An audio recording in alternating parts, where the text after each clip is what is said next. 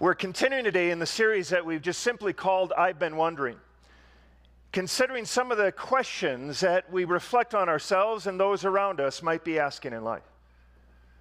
And I would say this one, one of the questions I am asked most commonly by individuals, in, in one form or another, is simply the question how do I determine God's will in my life?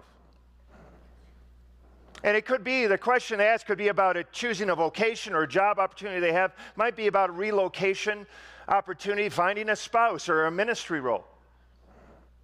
And I think as we ask those kind of questions, we wonder at times why God's guidance doesn't seem clear to us. So, how are we to discern God's will in our lives? I want to just start by observing that Scripture doesn't really give us kind of a precise formula for receiving spiritual guidance from God. That there's nothing in Scripture that says, follow these six steps and, and you'll discern God's leading.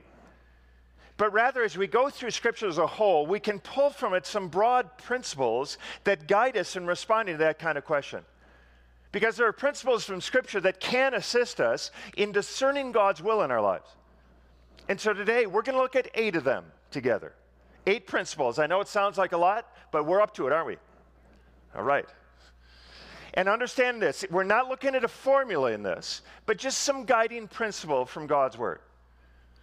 But before we even get to that, can, can we do an exercise together? Will, will you do this? Will, will you, in just your mind, will you pick a key decision, maybe that you've had to make recently? Maybe it's been kind of a fork in the road decision. Or, or perhaps pick a key decision that, that currently is still in front of you that you're looking at making. It might be some matter in your own life about finances or work relation or, or other relationships. Because I want you to do that. Just bring that to the forefront of your mind because I, I, want you to hear this message, not just kind of as detached principles, but as related kind of specifically to our lives, even these situations, how you walk. Because really, if you can't relate these truths to daily life, they'll just kind of remain distant spiritual principles, right?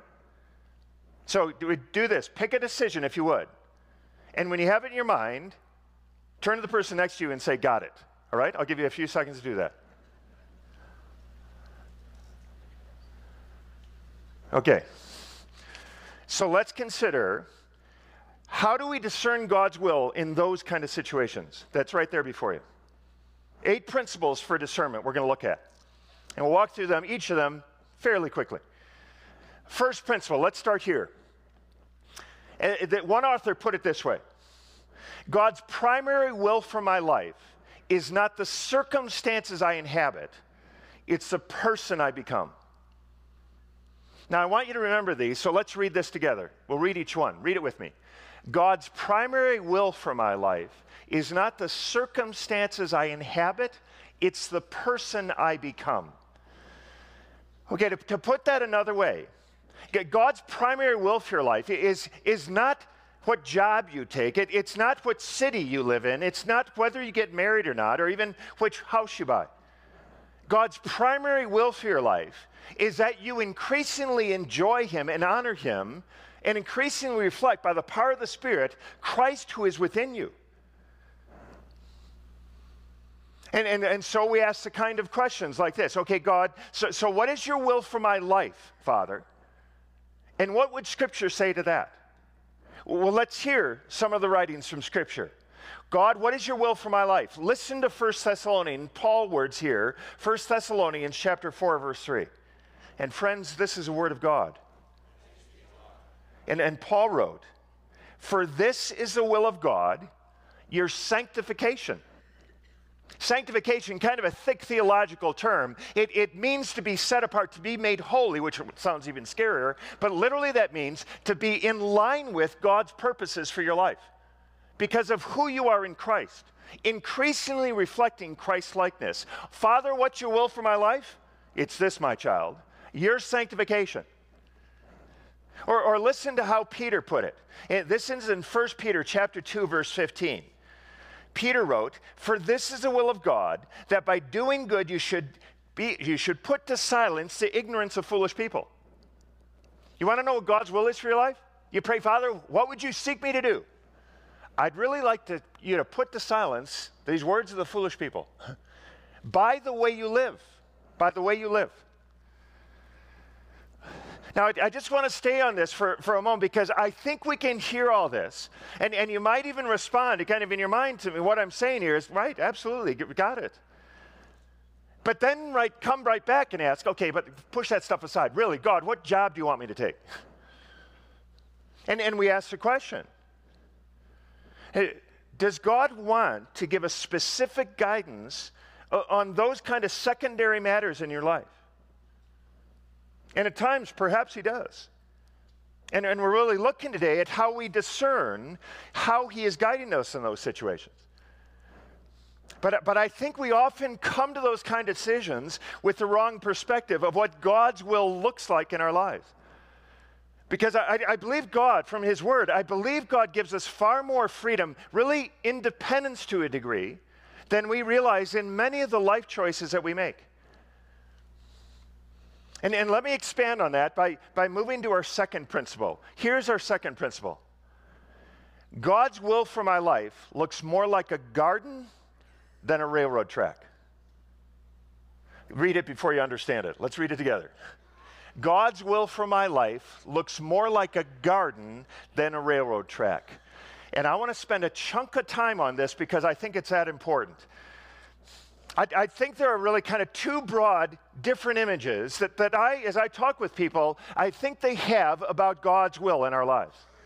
I think one picture we at times have of how God seeks to guide us is that life, God's will in our life is like a railroad track. Meaning, if it's like that, meaning God has one specific place for you always to be. He has one specific location for you to work in, one specific job. He wants you to have one specific city. He wants you to live in, one specific spouse for, for you to marry. And, and, and here's the thing with that kind of perspective. If then, if God's will for you is like a railroad track, that then once you make a wrong decision and get off that track, you're essentially always out of His perfect will for your life you've missed the best path for your life. I mean, just for example, if, if God's specific will for you is to live, for you to live in Edmonton, but you choose and live in Winnipeg, then think about it. You'll have the wrong job in Winnipeg. You'll, be going to the wrong church. You have the wrong house in Winnipeg. You will definitely have the wrong climate in Winnipeg. Because you're supposed to be in Edmonton. So, a question is Does Scripture seem to indicate to us that God's will for our lives in, in specific decisions is like that railroad track? Me- meaning that there's typically just kind of one right choice. You're either on the track if you make that one right choice God has for you in this decision, or you're off it. Is that what Scripture tells us? I, I, know that our questions about this, even my own, come out of our desire to be led by God. And in really our desire, as we read through biblical accounts and we read of God speaking to individuals in Scripture, right? We, we read these stories of God speaking to Job in the whirlwind, or of, of God speaking to Moses in a fiery bush, or, or God giving audible direction, audibly speaking to Samuel in the darkness of the night. And, and we read those stories and, and we can tend to assume that the Bible is presenting that as kind of the normal daily experience of all who follow God. But I think we should ask is that? For example, in his book Gospel and Wisdom, Graham Goldsworthy wrote this Every case of special guidance given to individuals in the Bible has to do with that person's place in the outworking of God's saving purposes. Then he continues there are no instances in the Bible in which God gives specific and special guidance to the ordinary believing Israelite or Christian in the details of their personal ex- existence. Hmm. That, that should perhaps, friends, kind of temper our expectation that, that God's direct guidance to us will come like a railroad track Rather, I think as we read through Scripture as a whole, I think the image we have from Scripture is, is that God's will for our lives is, it's more like a garden. Okay, meaning what by that? Well, well, let's think of the story of the Garden of Eden and, and the story of Adam and Eve coming in there as in the book of Genesis. And, and we know in that garden that God gave them guidance about his specific will for their lives. Remember what he said in Genesis 1? God said to them, This is what I want for you. And God said, Be fruitful, multiply, fill the earth, and subdue it. God, what's your will for my life? There it is, right, right there. Now, God did give them boundaries as they lived and worked with the garden of creation. And because God said in Genesis 3, if you remember in the story, God said to them, But that fruit, the fruit of that tree in the middle of the garden, don't eat from that. That's the boundary for you. So there was God's will for them. So, so we kind of reflect on that and think if Adam and Eve had then come to God and said, God, so should we build our home in the garden over there or should it be over here? we could kind of imagine that, that God would say to them, Build it wherever you want. I've given you the guidance in the garden. I've given you the boundaries by which I want you to live. You know my will. Have freedom within living within that will. So let's bring that to us.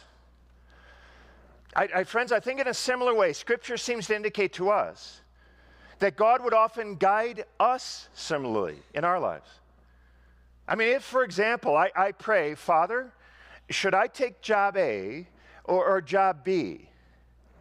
I mean, from Scripture, typically, God would respond, well, if both allow you to live out the following I have called you to in following me, if, if they both allow you to live in obedience and honoring of me, choose whichever you wish. I'll be with you if you take job A or job B. I will use you to my glory wherever you go. I'm with you. Because I think Scripture tells us that God's will for our life is more like living in that kind of garden than it is following a single railroad track.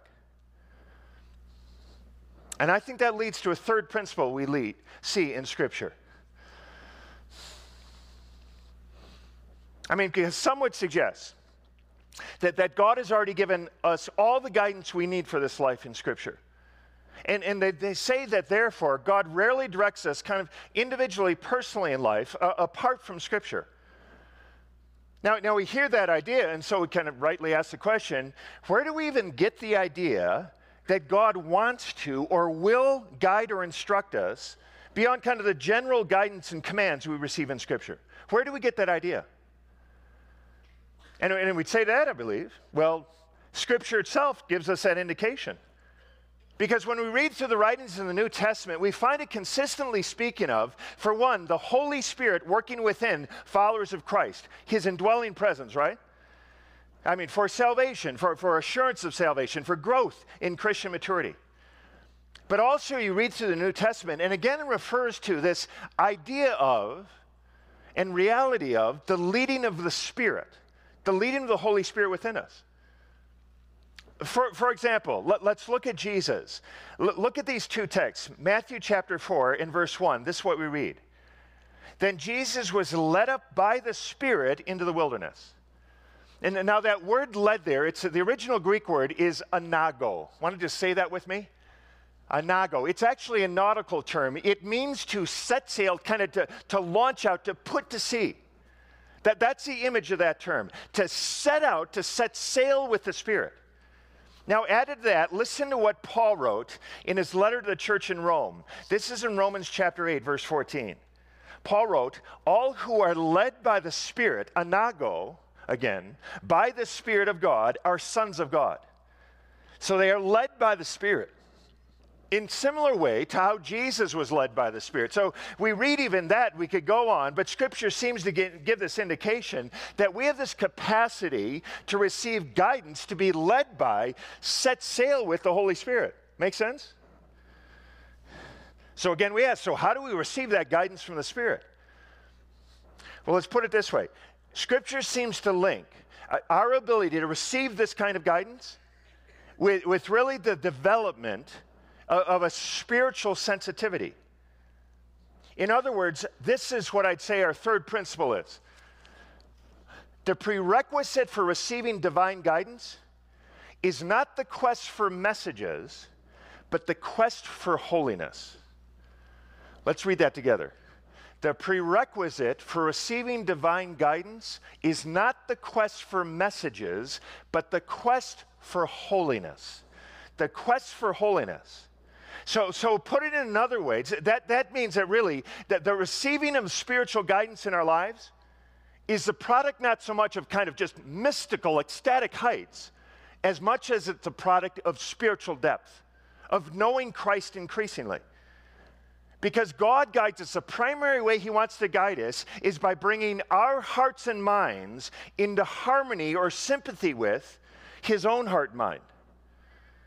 So that when we look at a situation we're walking through in life, we can increasingly discern, we could say even we intuit which pathway would likely most line up with the character and purposes of God, for what we know from Scripture.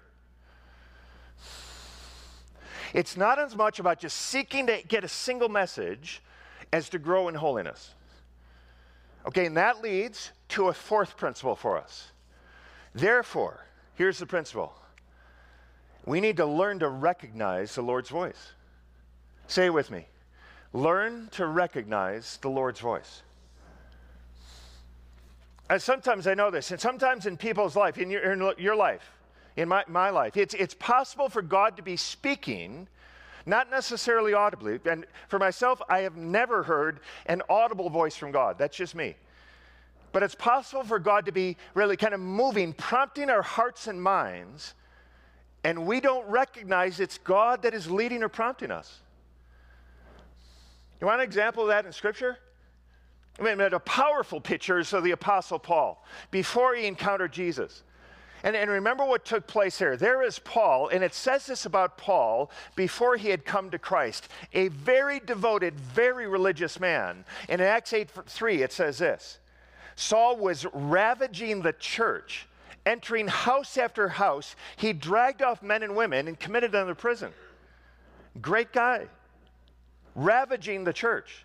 Now, let's understand this about Saul. Saul knew the scriptures, the Old Testament writings, backwards and forwards.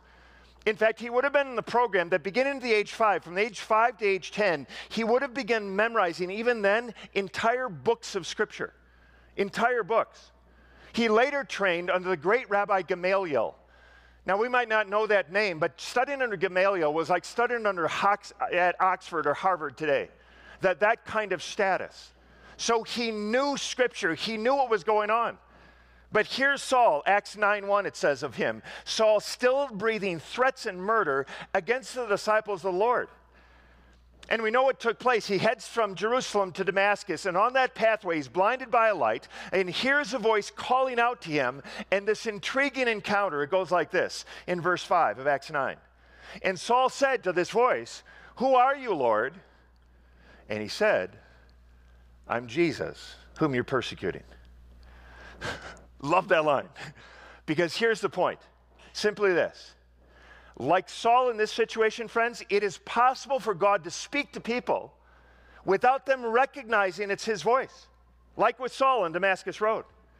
Because you and I, we need to learn how to recognize God's voice in our life, his leadings in our lives. And the good thing is, we can do it.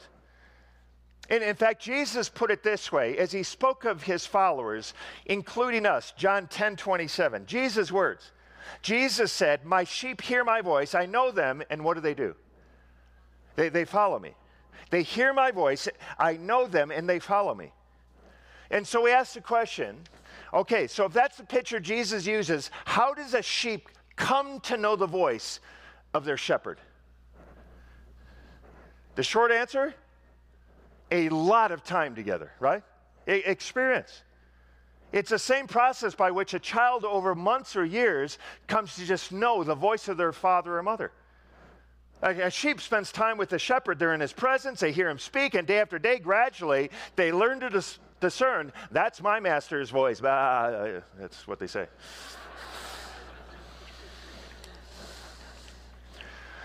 and because they know it, they trust him, can be guided by him. I share this, friends, because here's the thing. Do you want to be led by God? Do you want discernment in a situation? There is no shortcut for this. You and I must come to know our shepherd if we want to know our shepherd's voice in our life. And the only thing that does that is time with him.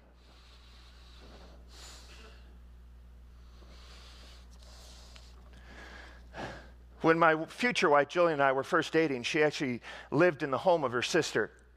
And it was always kind of intriguing when I'd call the house because I never knew which one of them I got. And they liked playing this game with me, which I didn't really enjoy. so every time I called them, it was a lot of hesitance, like some proof text I want to give them, like, who are you really in this? But now, after decades of being married, it's not a difficulty. I know my wife's voice because of time together, of listening together, of journeying through life together. And it is the same with hearing the voice of God, friends. It's time spent with Him, listening to Him in His Word, understanding His ways, praying to Him. We need to learn to recognize the Lord's voice. Because here's the thing the time for learning to recognize God's voice is not when you're in that fork in the road, it's in the months, years leading up to that point. And so, a fifth principle. Let's move to a fifth principle. I mean, in your life at, at Crossroads, at there's Jesus Christ standing before you, inviting you, Will you trust me in this?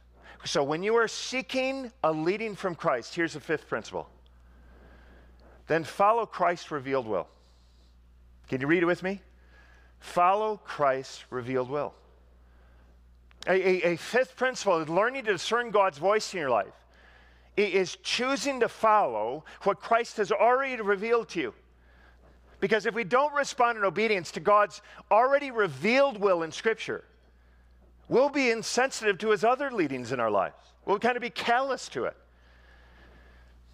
And so, really, and I speak this from personal experience, one of the first steps in becoming the kind of person that, that can begin to discern God's voice, one of the first steps is just a difficult one. It is a hard one. And really, to some degree, it's laborious, it is effortful. Although the Spirit of God Himself gives us strength as we seek to do it.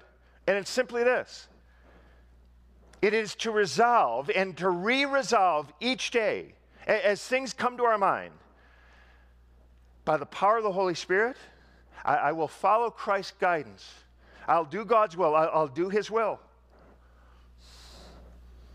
Here's the thing and I, I, from personal experience, it is so easy to say, I, am trusting Christ. But we need to ask, are, are we truly? I, am I truly?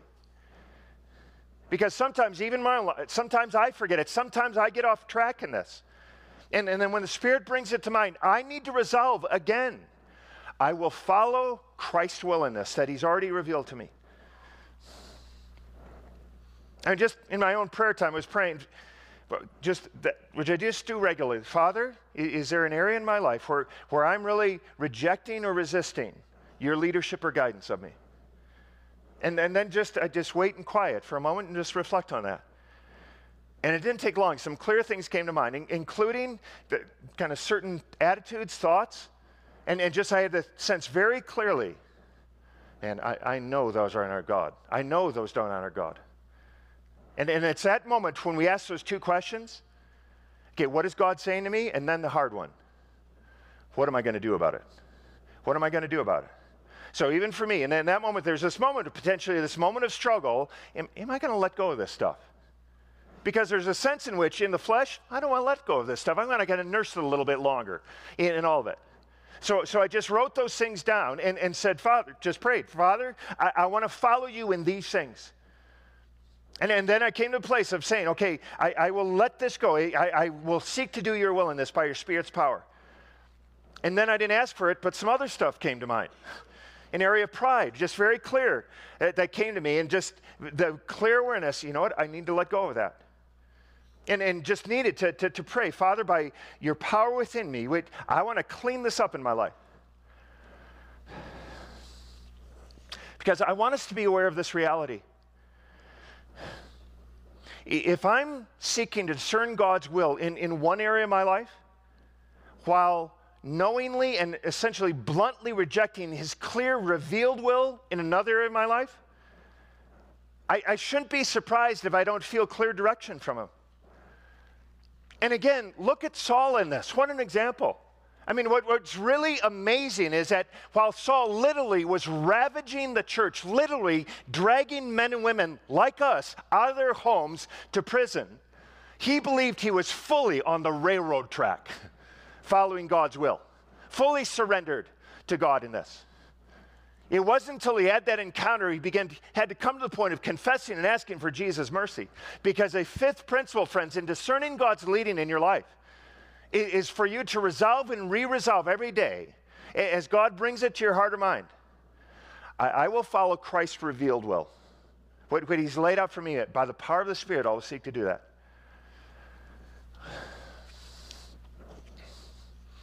And so, a sixth principle. Let's call it a sixth principle. And, friends, tied to the previous, as a general rule, as a, as a general rule, the Holy Spirit uses the Word of God primarily to transform our mind by the Spirit. And very often, at, at critical points of decision, the kind of critical crossroads in our life, expect that God will often use Scripture to guide you. I mean, this is one of the reasons why mem- memorizing Scripture, just having it right there in our minds, is such a mind transforming, life transforming thing. It's not a legalistic thing. You don't get brownie points with God for memorizing Scripture, but it's a way of renewing your mind, being ready to hear from God in this. And again, if you want a great example of this, look at Jesus himself. Jesus out in the wilderness, tempted by the enemy himself. And what is his primary defense? to discern is what, he's in, is what he is inviting me to really the way I should go? He responds every time with the Word of God, Scripture to guide against and battle himself in this temptation. Because here's the sixth principle. Friends, if you want to discern, test all decisions with God's Word. Let's read it together. Test all decisions with God's Word. Because this Word is our final rule for faith in action. I mean, so if you believe that the, if you believe in your life that the Spirit is leading you to take a step or, or move in a direction that clearly contradicts God's word, be very clear. That's not the Spirit leading you. Look to God's word to discern. I can say from my own journey in life in this that, that often when I'm faced with a critical decision or a matter of discernment in my life, often as I'm reading scripture, God will bring forward kind of one verse or a passage of scripture that seeks, I've read it many times, but it just seeks to jump out and address the situation I'm walking in. You ever experience that? I mean, that's one of the ways this word is living and active. We can come again and again to a passage, but God, by His grace, through His Spirit, will speak to us through a word, and the words on the page don't change, but its meaning, its implication for us becomes pivotal in that situation.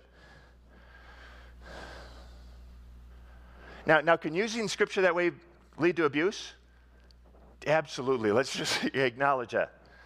You know, uh, the old classic example is a guy who just wanted to be led by Scripture, so he just flipped through Scripture, kind of kind of blindly pointed to a text, and he read to begin with in Matthew 27 5. God, what do you want me to do? Matthew 27 5, Judas went out and hanged himself. Oh, okay, so he, he did it again.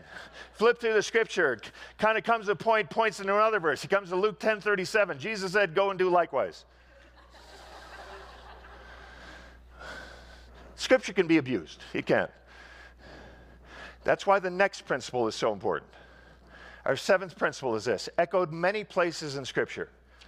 For example, in Proverbs 15 22, which says these words Without counsel, plans fail, but with many advisors, they succeed. Without counsel, plans fail, but with many advisors, they succeed. This is the seventh principle. Don't discern alone. to put it another way, discern in Christian community. Because, friends, God typically leads us within the community of Christ. So when you come to a significant point of discernment or need in your life, a question in your life on that way, where you're wondering which way to head, look for a few other trusted followers of Jesus to kind of listen with you and say, Boy, am I making sense in this? Does this sound of God in my life?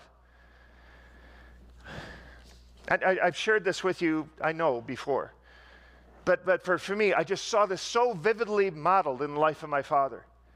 Because when dad had kind of those crossroad moments, and he'd share it with us in life, key decisions about work or other matters in life, that there were three men particularly that we all knew he went to to co discern with uh, Walt, Don, and Kevin. And, and these men, all deep devotion to Christ. And they knew dad well, they loved Jesus deeply. And so, dad, if he had a decision, he wouldn't just make it on his own, but he'd come to them and say, Does this sound like God? Wisdom in this. And I'll tell you, just watching dad's example, I think my own kids would look at my life and be able to say, well, it's, pattern's been followed by me. They'd be able to identify a few individuals in my life that in key matters of life, they know I would go to and say, boy, am, am I making sense in this? Does this feel of God? Am I missing God's will in some way in this part of my life? What it really is, is just life on life, friends, that we talk about often. So I'd really challenge you today who would that be for you? who knows you well enough and is deeply devoted to Christ enough where you would trust them with speaking into your life. Every one of us needs someone. Because I'll tell you, a, a pattern I have seen again and again as a pastor is that when people begin to drift off of what God's will truly is for their life, when they start to even get entangled in sin, one of the first things they do is they isolate themselves. It's almost uncanny. When I was ministering in another city, it had a married friend, I'll just call him Dave. He got into a relationship that really, at the best, skirted uh, along the edges of inappropriateness. And so several of his friends went to him in love and said, You know, you need to be aware of this, back away from this. And his response was, he started avoiding us. He wouldn't return calls. So eventually, as that relationship continued on, we went to his house knowing he was home. He wouldn't answer the door.